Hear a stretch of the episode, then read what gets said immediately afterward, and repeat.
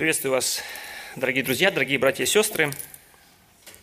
Сегодня э, мы вместе с вами начнем размышлять над одной темой, которая э, касается где-то всех нас. Где-то мы уже слышали, имеем какие-то определенные понятия, представления об этом. Но я думаю, будет полезно всем нам еще раз вспомнить об этом, еще раз э, проверить себя. мы будем говорить сегодня о теме духовной зрелости –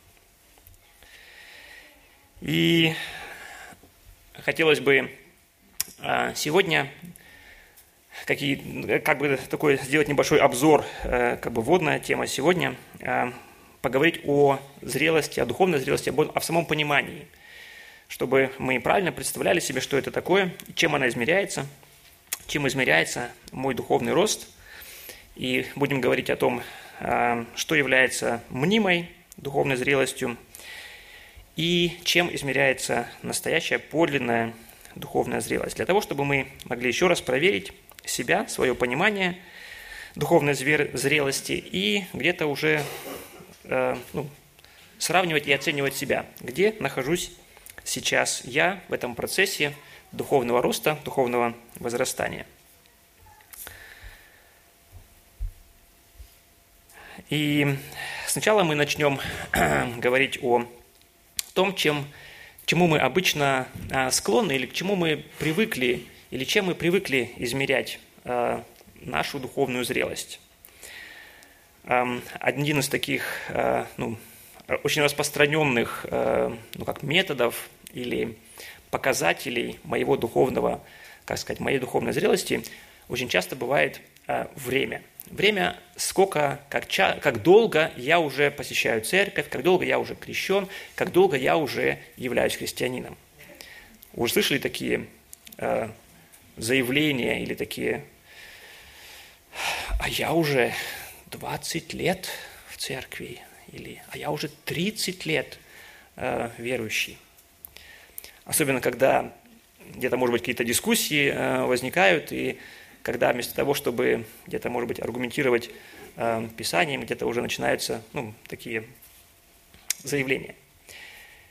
И опять же мы должны сказать, что если кто-то уже 20 лет находится с Господом, если он 20 лет или 30 лет ходит, посещает собрание, это прекрасно, это здорово, это повод для того, чтобы прославить Бога за Его верность, за то, что Он хранил, вел все это время.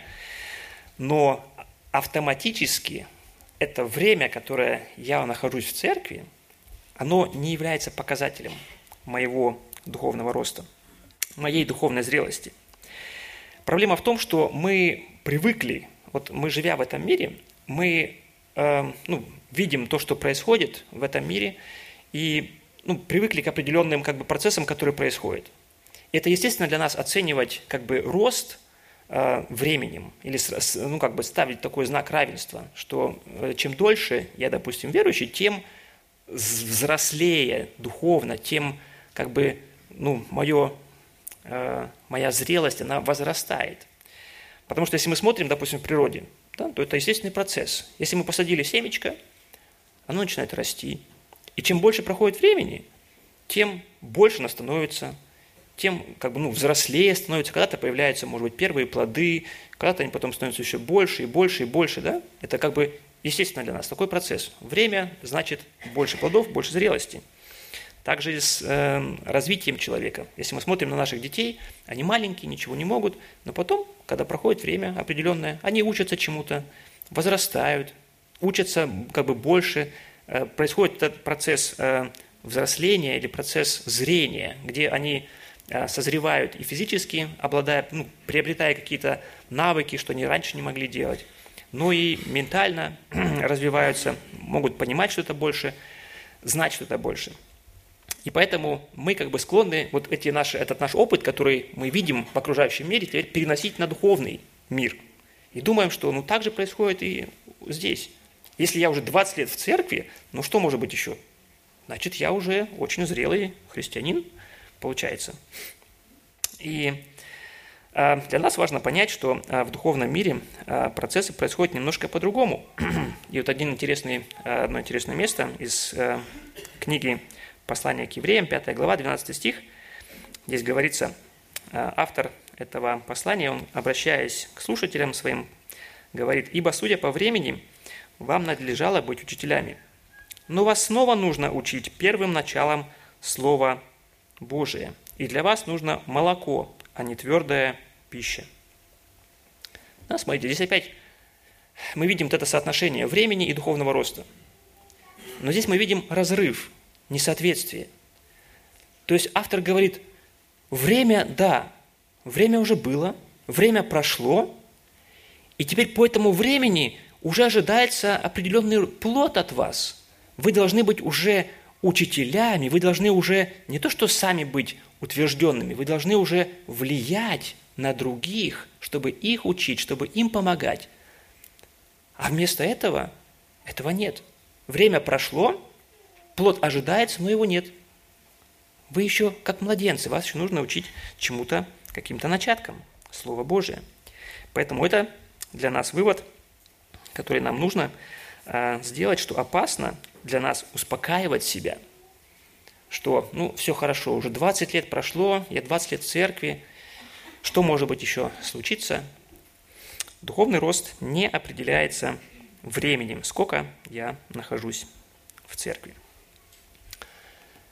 Может быть, следующий такой тоже еще распространенный эм, ну, показатель, которым мы можем пытаться или думаем как бы измерить свой э, духовный рост или свою духовную зрелость, что знание, познание, это, э, как бы соответствует моему духовному статусу, моей зрелости. То есть как бы чем больше я знаю, тем больше я уже понимаю, тем более э, зрелый христианин я уже, тем зрелее я, я являюсь. Кто-то может э, сказать о себе, что закончил библейскую школу или семинарию, или, может быть, есть какие-то э, курсы посещал э, в ИБТЦ, к примеру. Или, может быть, просто уже очень много раз прочитал Библию от корки до корки, может быть, тоже те же самые 20 лет раз в год или еще больше. Или же выучил что-то, какие-то стихи наизусть, или, может быть, даже какие-то а, слова знаю из а, оригинальных языков, даже на которых было написано а, Писание. Но, опять же, это знание, о чем мы здесь говорим, очень часто это остается или является знанием чисто ну, умственным. Знание, которое, о котором говорится в первом послании к Коринфянам, 8 глава, 1 стих, что такое знание, оно надмевает. Просто, чисто э, знание само по себе, оно надмевает, а любовь назидает. И это соответствие, соотношение знания и любви – а, еще раз тоже заметно или видимо а, в 13 главе тоже того же послания, во втором стихе, здесь говорится, «Если имею дар пророчества и знаю все тайны, и имею всякое познание, а любви не имею, то я ничто». Смотрите, опять говорится, да? то есть как бы, ну, как дается превосходная степень. Мы можем думать о себе, что мы уже много знаем. Да? А здесь говорится, ну как, если я знаю все, не то, что даже многое, а если я знаю все-все-все тайны. Но вот это знание само по себе, как бы, ну, как показатель само, сам по себе, без любви он не имеет никакого значения, не имеет никакого толка. То есть, опять же, для нас важно знать, а, важно, ну как, а, понять для себя, что само по себе знание, а, конечно же, оно тоже важно, оно необходимо. Сколько раз мы призываемся, если мы читаем особенно книгу притчи, очень часто мы призываемся к тому, чтобы искать знание, призывать его. Это знание, знание Бога, расти в познании Бога. Но это не просто какое-то вот это, ну как, знание головы но познание на практике, которым, за которым следует также и соответствующая жизнь, соответствующие поступки. Поэтому для нас, еще раз, важно а, понять, что не само по себе знание как таковое, оно определяет нашу зрелость, но насколько мы способны применять это знание на практике, Следующий, а, может быть, аспект, которым а, тоже, может быть, мы иногда искушаемся как бы этим измерять нашу, а, нашу духовную зрелость, наш духовный рост, это тот внешний эффект, который мы производим на других людей. То есть мы можем измерять или как бы ну, оценивать свое положение, свое духовное состояние тем, как о нас думают другие люди. Какое положение мы занимаем как бы вот э, в церкви. Думают уже другие, что мы, ну, ожидают от нас чего-то, или, ну, где-то уже уважают нас, или где-то прислушиваются к нашему мнению, что мы можем подумать, ну, вот, это уже является проявлением моей, моей зрелости – или же что я как бы, ну, какие, какую активность я произвожу в церкви, что я делаю, какие служения я уже могу делать. И тоже есть а, такая опасность вот этой своим, своими делами, своей активностью а, в церкви тоже а, пытаться измерять или думать, что это является показателем моей духовной зрелости, моего духовного роста. Опять же, эм, стоит здесь оговориться. Если мы говорим об этом внешнем эффекте, о делах, которые я делаю в церкви, это не значит, что это плохо и что, э, как бы, ну, что это нельзя или не нужно делать. Это очень хорошо. И опять же, мы читаем в Писании, мы, мы призваны, как дети Божии, как части одного тела, мы призваны, наделенные от Бога э, дарами определенными, эти дары использовать, этими дарами служить э, в церкви, служить нашим братьям, сестрам, но опасность а, заключается в том, чтобы измерять свою духовную а, зрелость только вот этой нашей активностью, которую мы, а, которую мы живем или что, что мы делаем в церкви. Мы должны помнить, что даже неверующие, нерожденные свыше способны производить определенные дела, которые будут тоже обладать как бы, ну, таким очень действенным внешним эффектом. То есть они могут тоже производить эффект на других людей, которые будут как бы их тоже уважать или к ним как-то особенно относиться. Смотрите, вот этот э, стих, э, где Иисус говорит в 7 главе Евангелия от Матфея, с 21 по 23 стих. Здесь он говорит, «Не всякий, говорящий мне, Господи, Господи, войдет в Царство Небесное, но исполняющий волю Отца Моего Небесного. Многие скажут мне в тот день, Господи, Господи, не от Твоей воли имени мы пророчествовали, и не от Твоей воли имени, э, и не Твоим ли именем бесов изгоняли, и не Твоим ли именем многие чудеса творили.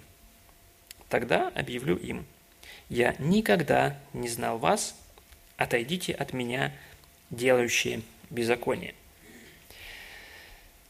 Эм, не знаю, кто из нас э, может похвалиться сегодня, что он производил такие эффектные дела, какие здесь описаны. Кто из вас уже пророчествовал? Или кому уже... Ой, паш, так руку, я уже подумал. Кто-то, может быть, бесов уже изгонял. Или кто-то чудеса мог творить. Представьте, какие, ну, как бы, кажется, вот такие дела, которые, так, если посмотришь снаружи, да, «А, вау, ничего себе, вот это, вот это, да, вот это сила. Эти дела, описанные здесь, они обладают вот этим внешним, как бы, эффектом, как бы, силой, которая можно, ну, можно подумать, что, ну, как это возможно? Это же особая проявление особой Божьей силы, Божьей благодати. Но мы видим, что эти дела, что э, эти, э, эти люди, которые совершали эти дела, они были на самом деле э, нерожденные свыше, они были неверующие. И заметьте, Иисус тоже как бы не говорит им, да нет, вы обманываете меня, это было все не так. Он как бы даже не, не, не дискутирует с ними о том, были эти дела или не были дела эти. Но эти дела, они не были показателем показателем духовного роста, показателем духовной зрелости, состояния а, внутреннего этих людей. И поэтому для нас, опять же, а, стоит отметить, что опасно измерять свою духовную зрелость только этим внешним эффектом, который мои, мои действия какие-то, или, может быть, мое служение, моя жизнь в церкви производит на других людей. И это опасно не только для неверующих людей, но это относится также и э, к нам, как к верующим людям. Если мы опять же возьмем, посмотрим вот это послание Коринфянам, первое послание Коринфянам, в начале этого послания апостол а, обращается к этим верующим в Коринфе. Смотрите, какую он характеристику им дает. «Непрестанно благодарю Бога моего за вас ради благодати Божией, дарованной вам во Христе Иисусе, потому что в нем вы обогатились всем – всяким словом всяким познанием. Ибо свидетельство Христова утвердилось вас, так что вы, имеете, так что вы не имеете недостатка ни в каком даровании, ожидая явления Господа нашего Иисуса Христа. Да, смотрите, какое, ну, казалось бы, какие замечательные эти верующие, наверное, это будет послание такое, полное хвалы, полное, э, ну, то, что он э, хвалит, доволен этой церковью в Коринфе – Смотрите, что у них есть, у них э, есть э, всякое познание, у них есть всякое слово, они не имеют недостатка ни в каком даровании. То есть у них как бы то, о чем мы говорили уже раньше, у них это присутствовало. И познание, слово, дарование, то есть они были действенны, активны в каких-то, то есть эти дары, они были видны, они действовали э, э, в той церкви. Тем не менее, чуть-чуть подальше, это мы читали с первой главы, в третьей главе, мы читаем определение их, э, как бы сказать, их как раз духовного э, состояния, их духовного роста. Здесь говорится в третьей главе с первого стиха, «И я не мог говорить с вами, братья, как с духовными, но как с плотскими, как с младенцами во Христе. Я питал вас молоком, а не твердую пищу, ибо вы были еще не в силах, да и теперь не в силах, потому что вы еще плотские. Ибо если между вами зависть, споры, разногласия – то не плотские ли вы, и не по человеческому ли обычаю поступаете? Да? Опять же, мы видим вот эту закономерность, или мы видим как бы, ну, пример того, где эти верующие, они определяются как верующие, как те, которые э, были рождены свыше, но как бы, несмотря на то, что у них были дарования, несмотря на то, что у них было познание, несмотря на то, что у них были э, вот эти внешние как бы, ну, качества, внешние проявления а, их активности, они были активны в церкви. При всем этом они были и оставались младенцами. Они были плотскими верующими, то есть не теми, кто подчинялись а, духу, жили по слову, но были, водились как бы своими старыми какими-то привычками, своей старой природой, о чем и свидетельствовал их э, поведение, их состояние внутри, споры, разногласия и разделения. Поэтому для нас опять же важно а, вспомнить и еще раз а, проверить себя, понять, что вот этот внешний эффект, который производит наше служение, наши действия в церкви, или то положение, которое мы занимаем как бы в церкви между братьями и сестрами, как нас ценят, как нам относятся, уважают нас или, или нет, это тоже не является показателем самим по себе, показателем нашего духовного роста, того, что мы уже достигли как бы определенной духовной зрелости. И если мы посмотрим на еще один пример, например, эм, Савла в свое время, мы увидим как раз еще раз как бы проявление как раз вот этих э, внешних показателей, внешних факторов, которые не являлись показателем внутреннего, показателем внутреннего духовного состояния. А в книге «Деяния апостолов» в 22 главе, в третьем стихе, он э, свидетельствует, дает как бы свидетельство иудеям а, о своей жизни. Смотрите-ка, что он говорит. «Я иудеянин, родившийся в Тарсе Киликийском, воспитанный в всем городе при ногах Гамалиила, тщательно наставленный в отеческом законе, ревнитель по Боге, как и все вы ныне. Да, смотрите, мы видим здесь фактор времени, о чем мы говорили до этого. То есть Павел в свое время, еще Савл в то время, он был с детства, как бы, когда он еще был, ну, как бы мальчиком, он был где-то отведен, в, приведен в Иерусалим, и там воспитывался. То есть его процесс роста, процесс возрастания, он происходил а, где-то вот в этой религиозной среде. Он с детства рос как бы ну вот в среде а, а, верующих людей, и к тому времени он уже был как бы, ну, можно сказать, или ко времени, когда он, можно сказать, ко времени, когда он обращался, когда Христос призывал его, он уже был мужчиной, то есть прошел определенный, определенное время, где он мог приобретать как раз и знания, приобретать какие-то навыки. То есть фактор времени мы видим здесь. Он долгое время был, находился в этой религиозной среде с самого детства. Также мы уже сказали, есть присутствует также и фактор знания. То есть он не просто был, жил в Иерусалиме, и, ну, может быть, как сказать, просто работал там или что-то э, помогал кому-то, но он учился в это время. Он был воспитан при ногах Гамалила. Гамалил, э, если мы знаем по истории, это был один из э, самых влиятельных учителей того времени, один из самых признанных раввинов того времени.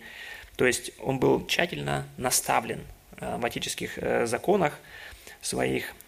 То есть он получил, можно сказать, ну, самое ну, высшее, которое, э, духовное образование, которое было возможно в тот момент. То есть он обладал также э, этим необходимым знанием, и при том, как сказать, не просто он где-то в синагоге э, научился чему-то, э, что многие учили, но он был один из немногих, кто учился именно э, у этого знаменитого учителя. И если мы посмотрим еще другое место из э, Галатам 1 глава, 14 стих, мы здесь видим также и внешний эффект, который как бы его э, жизнь, его служение они производили на других людей. Мы здесь читаем в 14 стихе.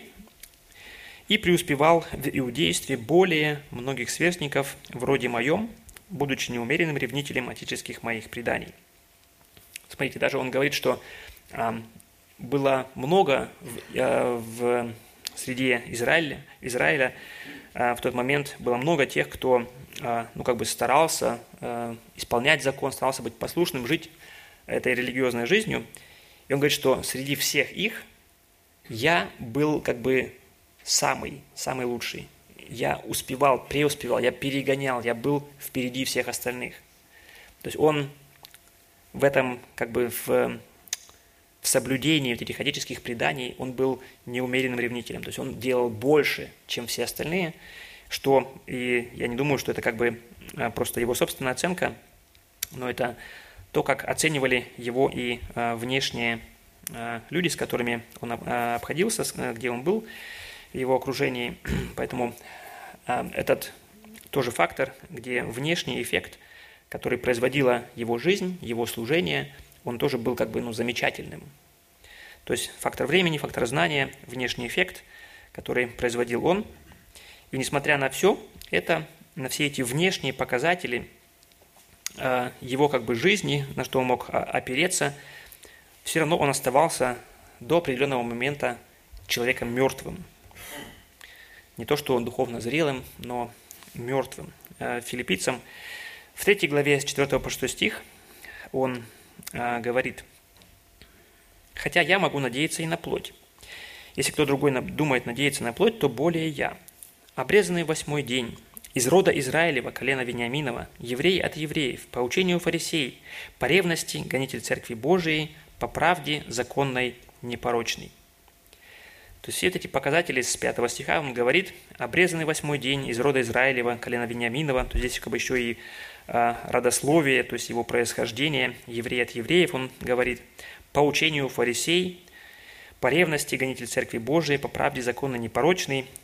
Все эти дела, все эти внешние показатели, которые, на которые он мог опереться в свое время, в своей жизни, как он говорит в 4 стихе, все это являлось проявлением плоти. Все это было делами плоти, на которые он опирался в свое время – Поэтому все эти действия, опасность того, если мы начнем, или, или если мы оцениваем свою духовную зрелость, свой духовный рост именно такими, ну как сказать, только этими внешними показателями, то мы подвергаемся, подвергаем себя вот этой опасности оценить себя неправильно. Оценить свой духовный рост, свое состояние, свое положение перед Богом неверно. Поэтому нам э, эта опасность полагаться только на эти внешние э, показатели нашей духовной э, жизни и думать, что это верные и достаточные показатели определения моей духовной зрелости. Давайте будем осторожны в этом. Если же мы говорим все-таки о духовном росте, о духовной зрелости, то чем, как нам измерять духовный рост, чтобы нам не ошибиться? Чем измеряется наш духовный рост, наша зрелость? Об этом говорится Послание к Ефесянам, 4 главе, в 13 стихе. «Доколе все придем в единство веры и познания Сына Божия, в мужа совершенного, в меру полного возраста Христова». В меру полного возраста Христова. То есть наш духовный рост, наша зрелость, она определяется на самом деле Христом – то есть Христос является для нас эталоном тем, к чему мы должны стремиться. И вот чем больше мы достигли в своем возрастании положения или уровня, который занимал Христос, вот этим определяется наша духовная зрелость. Не знаю, вы когда-нибудь наблюдали, наверное, когда дети, когда они подрастают, тоже интересно определить, да, кто из них выше. И что они делают? Они так вот спинами так друг к другу становятся, да, так, и меряются, да, кто из них, кто выше, кто, кто ниже, да, там получалось, да, кто-то чуть-чуть повыше, там один пониже. Так вот, если мы определяем свою духовность, нам не нужно, как бы, ну, образно говоря, сравнивать себя, ну, с нашим соседом. О, а я, о, я уже посмотреть только на него, я уже совсем как бы по-другому. Для того, чтобы оценить по-настоящему наш духовный рост, нам нужно встать, тоже вот так вот помериться, встать, но только не к соседу, а рядом с Христом, чтобы потом увидеть да, тот духовный рост, то, что нам еще необходимо а, для нашего, для нашего роста. Изучая жизнь Христа, Его дела, Его характер, мы можем как раз и сравнивать себя, сравнивать себя со Христом, сравнивать свои поступки с тем, как поступал Христос, проявление характера Христа, сравнивать э, со своим характером, и вот тогда мы получим как бы ну, настоящую э, картину или описание своего духовного роста, своей духовной зрелости на данный момент. Хотелось бы просто сейчас несколько примеров взять из э, жизни Христа, показать, где мы, каким образом мы можем, э, смотря на его жизнь, смотря на его поступки, можем оценивать себя. Примеру, давайте посмотрим Евангелие от Иоанна, 6 глава, 38 стих. Здесь говорится, «Ибо я сошел с небес не для того, чтобы творить волю мою, но волю пославшего меня Отца. Если мы смотрим на жизнь Иисуса Христа, где Он и в других, Он несколько раз, много раз говорил своим ученикам, обращаясь, говорил, что это, это, это, это мой хлеб. Я пришел творить волю Отца моего. Я здесь, потому что Отец Небесный так хочет. Хочет этого, чтобы я, чтобы я взял плоть и пришел сюда для искупления грехов. То есть целью жизни. Это как бы было основой всех его поступков, всех его, всей его жизни. Он стремился во все, всяком деле исполнить то, что Отец Небесный желал от него. И теперь мы можем это применить к себе, к своим целям, к своим поступкам в нашей жизни. И таким образом можем исполнить, как бы проверить себя, где, насколько наши поступки, они также соответствуют воле нашего Небесного Отца, насколько наши желания, наши цели, наши стремления, насколько они также соответствуют тому, чтобы исполнить то, что Отец Небесный желает от нас. Можем проверить себя, свой духовный рост в этом, а, в этом пункте, в этом отношении – Далее, если мы смотрим, пример из Евангелия от Марка, 6 глава, 34 стих. Иисус, выйдя, увидел множество народа и сжалился над ними, потому что они были как овцы, не имеющие пастыря, и начал учить их много. Смотрите, это а, момент или пример, где Иисус, где мы видим отношение Иисуса а, к другим людям – Смотрите, он не заботился о своем удобстве или о своем благосостоянии, он заботился о других людях и старался удовлетворить те нужды, которые, в которых, ну, что у них было. Если мы посмотрим вот эту ситуацию саму, да, помните, это было как бы особое время, где Иисус, где ученики, они нуждались в отдыхе. Это было специальное время, где Иисус как бы взял этих учеников и поплыл специально в удаленное место для того, чтобы побыть там наедине, чтобы отдохнуть, чтобы успокоиться. И несмотря на то, что, ну как бы можно, мы могли бы сказать, да, что э, Иисус имел право на отдых, ученики, они нуждались в этом. Иисус не настаивает на своем праве, но готов, несмотря на э, всю усталость, готов служить дальше, заботясь не о себе, но видя нужды окружающих людей, заботиться и э, удовлетворять эти нужды. Дальше, если мы смотрим, еще один пример отношения Иисуса к ученикам, к своим, 17 глава, 12 стих. «Когда я был с ними в мире, я соблюдал их во имя Твое, Тех, которых ты дал мне, я сохранил, и никто из них не погиб, кроме сына погибели, да сбудется Писание. Смотрите, его отношение к, к своим ученикам, здесь написано, «Я соблюдал их во имя Твое». То есть Иисус соблюдал, то есть заботился о своих учениках, Он пас их, как добрый пастырь. Опять же, можно подумать или спросить себя, ну вот эм, что это был за процесс? Это было легко? Это был как бы легкий такой, ну, беззаботный процесс? Помните, кто этих учеников выбрал? Чтобы именно вот эти люди были учениками Христа, вот эти 12. Иисус сам выбирал, да?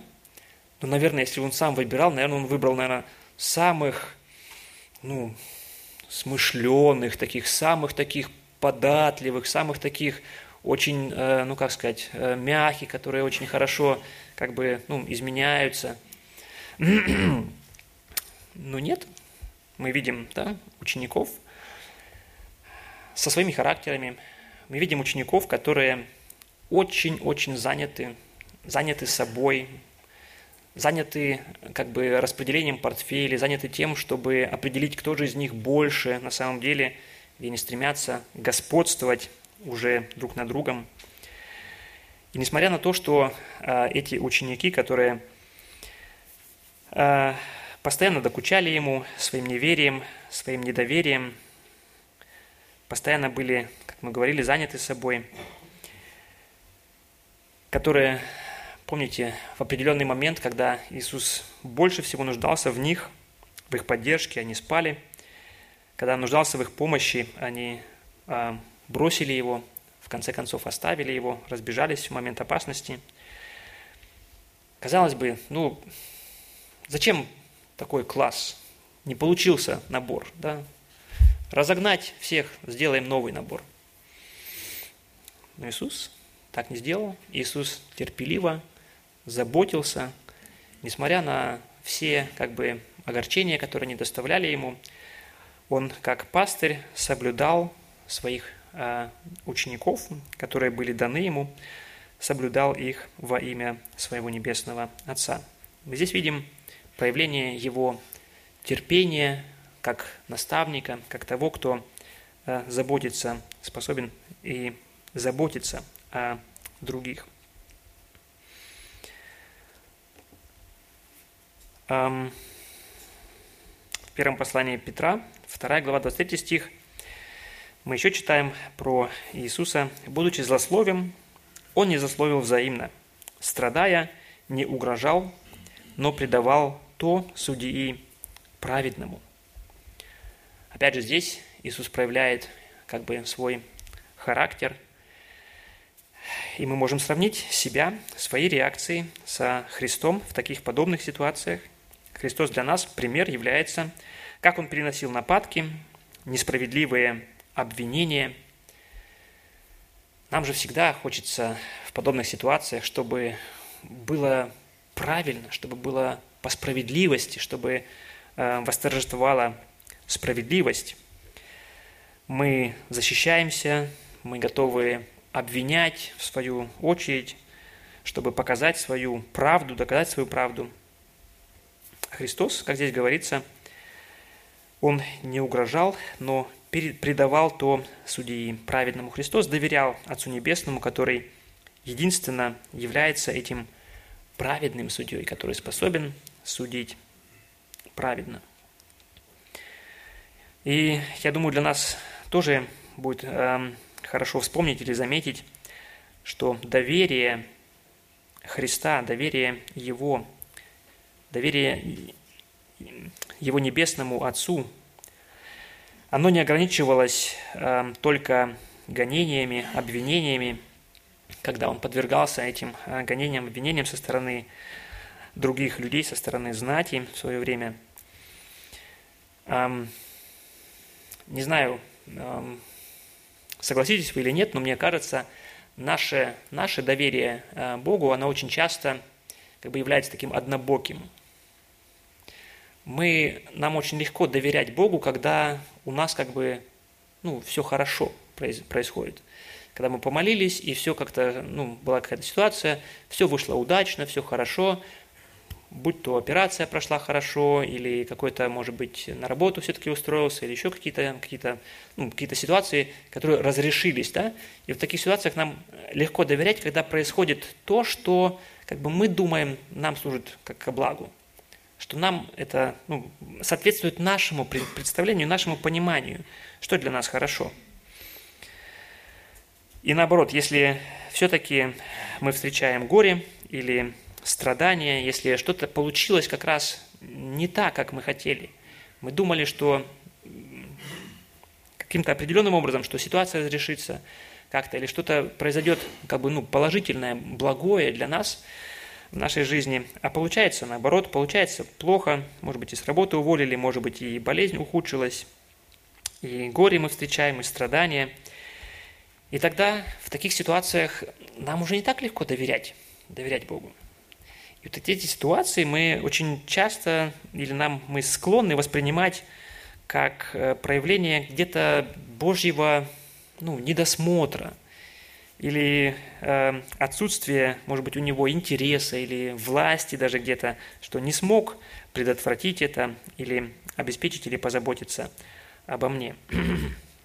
И если мы смотрим, опять же, на пример нашего Спасителя, например, Христа – то Христос доверял воле своего небесного Отца, благой, угодной и совершенной воле своего небесного Отца, даже тогда, когда послушание этой воли означали для него чрезвычайные страдания и, в конце концов, смерть.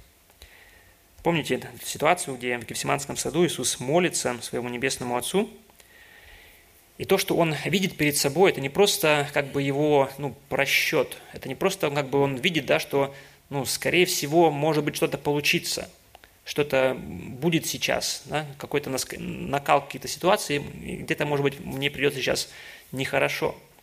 Он прекрасно знает, что его ожидает сейчас.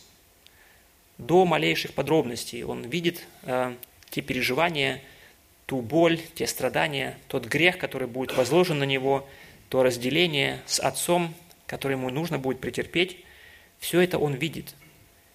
И тем не менее, готов подчиниться, подчиниться и довериться воле своего небесного Отца. Как мы читаем в Евангелии от Марка, 14 глава, 36 стих. «И говорил, Ава, Отче, все возможно тебе. Пронеси чашу сию мимо меня. Но ничего я хочу, а чего ты?» То есть его доверие, оно было, ну как сказать, не имело границ. Он доверял не только тогда, когда воля Небесного Отца заключалась как бы в том, чтобы ему было хорошо, но даже тогда, когда воля Небесного Отца заключалась как раз в страданиях, в перенесении этих страданий и горя. Ничего я хочу, а чего ты. И сейчас в этих ситуациях, в такой же, в подобных ситуациях мы можем опять же проверить себя, насколько мы, насколько мы похожи на Христа в подобных ситуациях, насколько мы готовы сказать, даже тогда, когда нам больно, когда нам, мы переживаем что-то, когда случается, случается с нами то, что мы не хотим, чтобы так было, когда мы протестуем где-то внутри, все равно сказать, смириться с Богом и в готовности переносить какой-то ущерб или даже страдание для того, чтобы исполнить этим волю нашего Небесного Отца.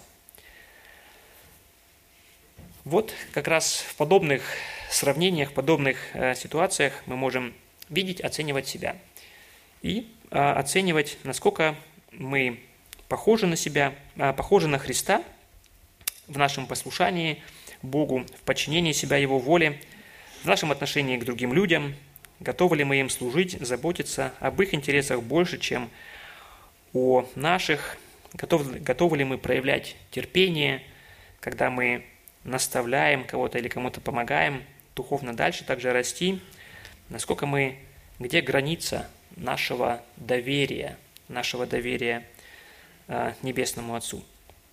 Конечно же, этот список далеко не полный. Если мы читаем Евангелие, мы можем находить э, другие разные ситуации, будем прислушиваться к голосу Духа Святого э, внутри нас, чтобы действительно оценивать себя, насколько мы соответствуем, насколько мы уже выросли, насколько мы соответствуем этому примеру Иисуса Христа в этих разных ситуациях, которые случаются в нашей жизни. Опять же, это э, всегда каждый раз, когда мы смотрим на Христа как на пример, которому мы должны подражать, которому, которым измеряется как бы наша, наша жизнь или наш духовный рост, наша зрелость, это ну, очень редко бывает как бы, ну как, радостным для нас. Изменять себя с другими очень часто нам нравится, да, потому что мы можем почувствовать себя, насколько мы уже как бы свое величие где-то, да, свое, то, что мы намного больше, насколько мы превосходим других людей. Но когда мы честно сравниваем себя со Христом, когда мы сравниваем себя э, с Его э, характером, я думаю, это очень э, полезное занятие, потому что оно способно смирить нас. Как раз это все наше величие, оно как бы очень быстро тускнеет, меркнет, потому что мы смотрим на величие настоящее. Но другая опасность, э, которую, которая всегда заключается, если мы смотрим на Христа и слышим о том, что это наш пример, мы должны быть как Он, ну, каждый раз, если мы честно оцениваем себя, если мы честно смотрим себя, то первая реакция, которая очень часто происходит в нас, как бы отзыв, это такой, ну как сказать, это такие высоты, это такая высота, такое совершенство, которое я никогда не смогу достигнуть. Зачем мне тогда вообще стремиться э, к этому, э, к такому образу, к такому образу жизни, к такому поведению, к такому характеру, если я знаю, что я никогда не достигну этого, я никогда не буду таким. В первом послании Иоанна, 2 глава, 6 стих – Здесь еще раз дается ободрение для нас. Кто говорит, что пребывает в нем, тот должен поступать так, как он поступал. Это не просто какое-то, ну как сказать, предложение, не просто как ну, хороший совет или идея, да, что ну, это было бы неплохо, если бы ну, каждый из нас становился похожими или брал пример со Христа, но это обязанность наша. И не только, как бы сказать, э, обязанность, которая как бы навязывается нам, но если мы имеем внутри нас вот эту жизнь, жизнь от Бога, если Дух Божий живет в нас, то это является нашим все равно, несмотря на все проблемы, несмотря на всю нашу плоть, которая все еще живет в нас, и все эти проявления, все равно вот это желание роста, желание походить, становиться похожим на нашего Небесного Отца, это присуще нашей новой природе. Поэтому это очень странно. С одной стороны, это, это ну, по крайней мере, странно. И с другой стороны, это даже, можно сказать, это очень опасно, если мы не желаем, если мы отказываемся и говорим, что я не хочу подражать Христу, я не хочу брать с него пример, это все равно как бы ну, бесполезно. В послании к Ефесянам 5 глава, первый стих, здесь говорится, «Итак, подражайте Богу, как чада возлюбленные». Если мы Его дети, то мы будем копировать, будем брать пример с нашего э, Небесного Отца. Потому что это естественно для детей подражать своим родителям. Это действует в наших семьях, и также действует и э, в семье духовной, в отношении духовном, в наших взаимоотношениях с Богом. Поэтому если нет желания у нас э, расти духовно, если у нас нет желания смотреть на Христа, учиться у Него и поступать, стараться все больше и больше поступать так, как Он поступал, то нам нужно спросить себя серьезно, есть у нас тогда жизнь внутри нас, которая, которая как бы, ну, живет в нас Дух Святой, который нас постоянно э, ну, толкает или мотивирует к тому, чтобы нам изменяться.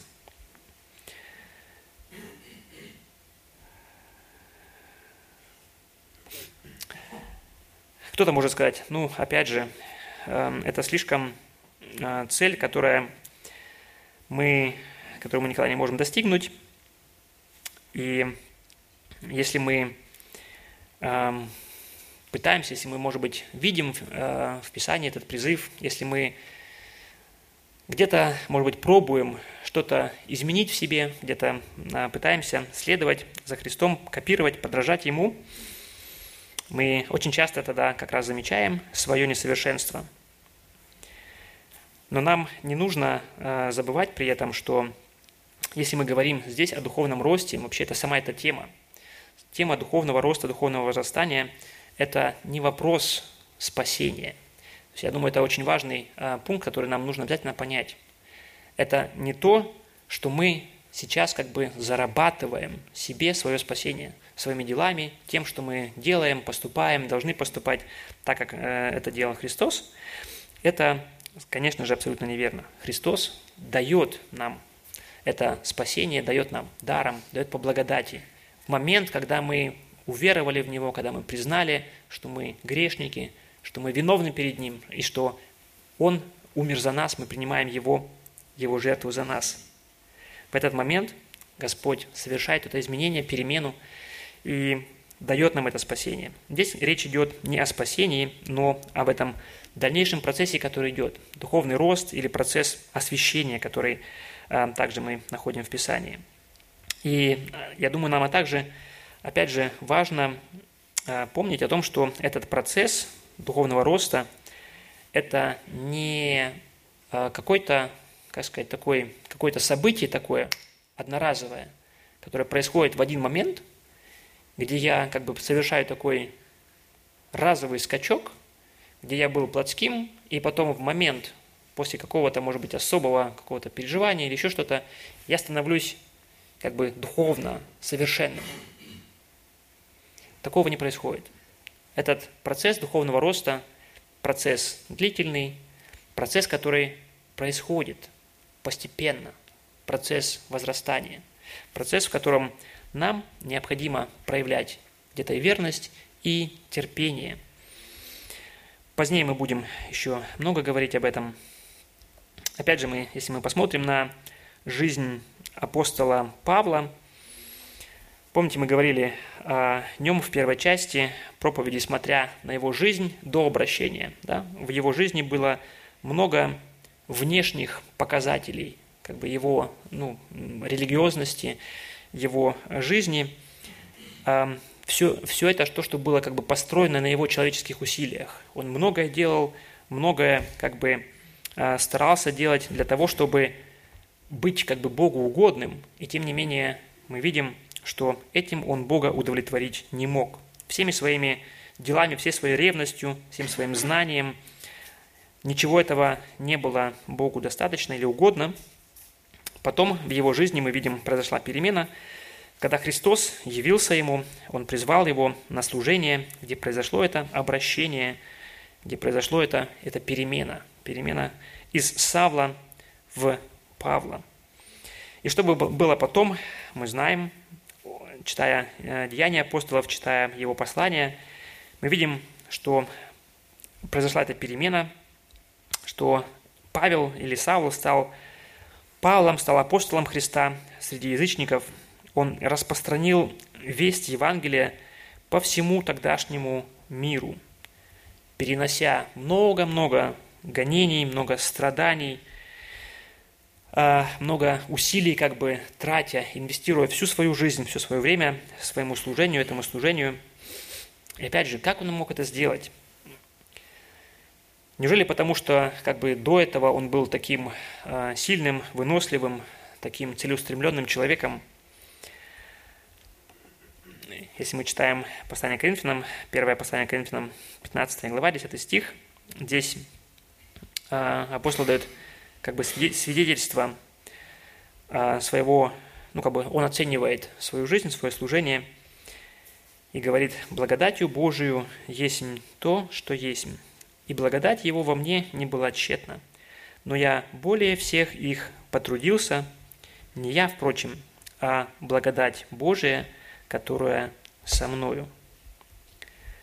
Смотрите, Павел признавал, что результат его жизни, его деятельности – это были не просто плод его человеческих стараний, его усилий, которые он прилагал, но это было результатом его жизни или то, что он производил, было результатом Божьей благодати, которая действовала в нем.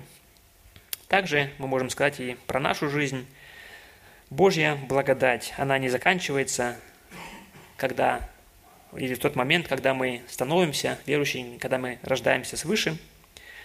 Но Бог Духом Своим Святым, Он продолжает действовать в нас, как раз и производя вот эти перемены, производя это действие тогда, где мы становимся, отказываемся от своего, принимаем что-то Божье, становимся постепенно, поступательно, становимся все более и более э, похожими на Иисуса Христа.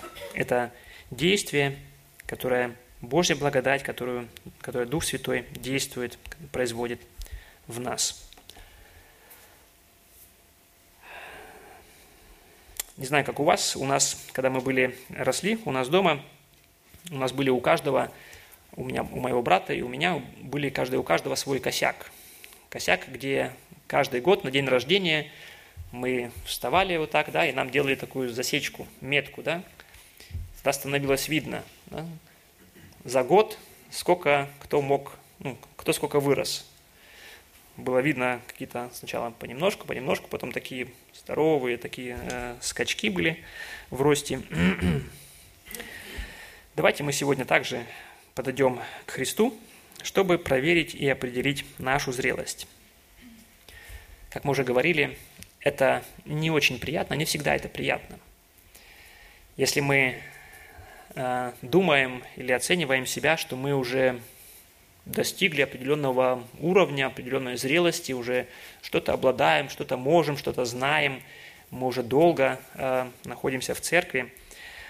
Э, давайте оценивать, проверять себя, насколько мы уже стали похожими на Христа, где мы реагируем так, как Он, где наши цели? Они похожи на цели Иисуса Христа, где наши отношения к другим людям, они уже походят, или где мы э, поступаем похоже, так как Иисус поступал, тогда нам нужно в этих ситуациях, в этих моментах благодарить и славить Бога за то, что Он уже произвел в нас эту работу свою, где мы уже становимся похожими на Христа.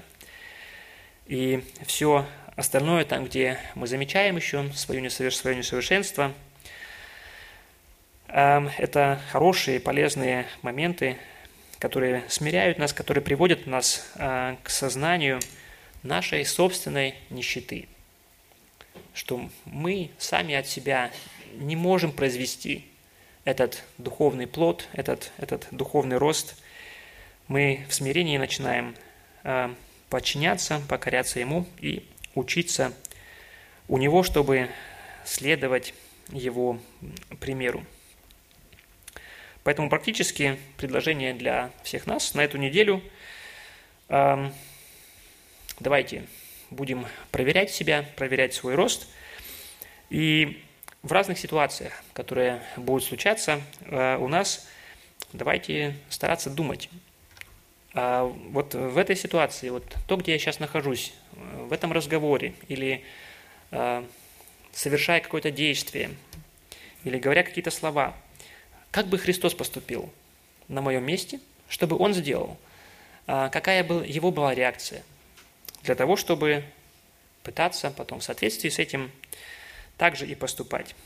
Не раздражаться, не злиться на жену, когда она даже сделала не все то, что я хотел, чтобы она сделала.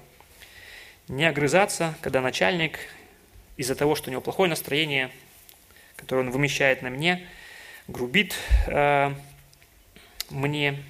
В такие моменты не огрызаться, не кричать на детей, когда они в очередной раз э, ну, определяют, да, где ваша граница, как бы вашего, ну как, когда вы еще не сломаетесь, да, граница вашего терпения.